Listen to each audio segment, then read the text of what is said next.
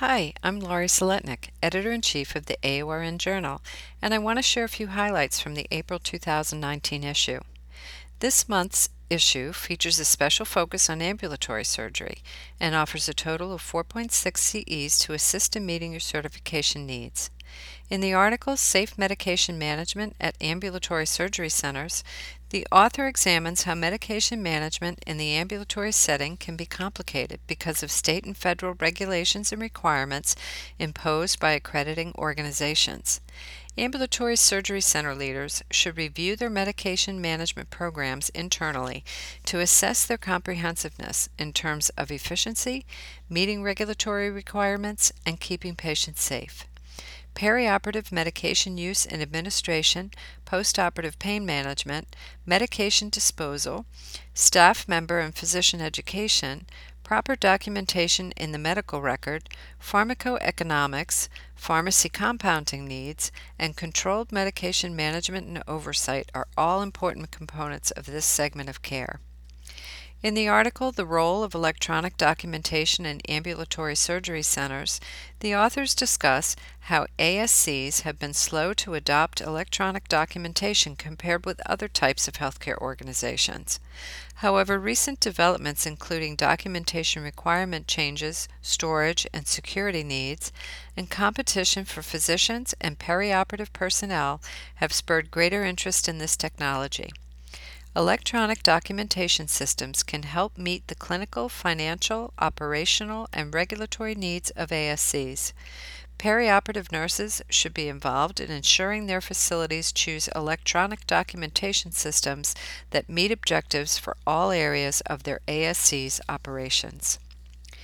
In the article Reprocessing Single Use Devices in the Ambulatory Surgery Environment, the author explores reprocessing single use surgical supplies and devices, which is an option for hospitals and ASCs. Reprocessing single use devices is safe when personnel use approved methods, and healthcare facilities can experience significant cost savings by participating in this type of initiative. This article explores reprocessing and its benefits in ASCs, including a review of the oversight that the U.S. Food and Drug Administration currently has for reprocessing, and a discussion of the results of studies pertaining to this practice. The article also describes some issues that ASC leaders need to be aware of when considering the implementation of a reprocessing program.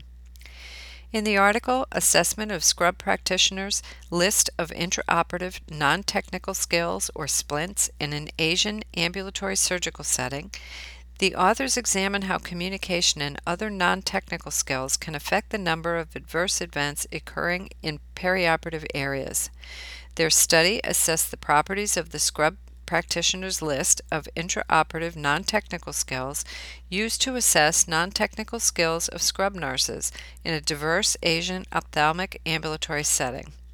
They concluded that SPLINTS is a sound psychometric tool for assessing the non technical skills of culturally diverse scrub persons in ambulatory surgery settings.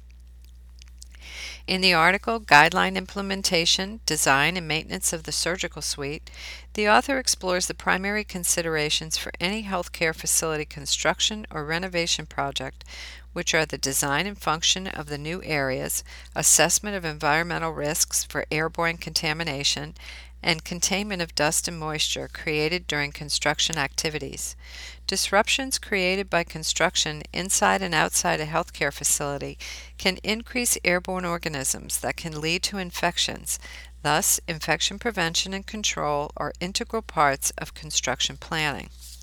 The AORN Guideline for Design and Maintenance of the Surgical Suite provides guidance to perioperative team members for developing a functional program to guide the construction or renovation project, use of evidence based design principles, measures to contain construction related dust and debris, and maintenance of utilities after planned or emergent utility failures.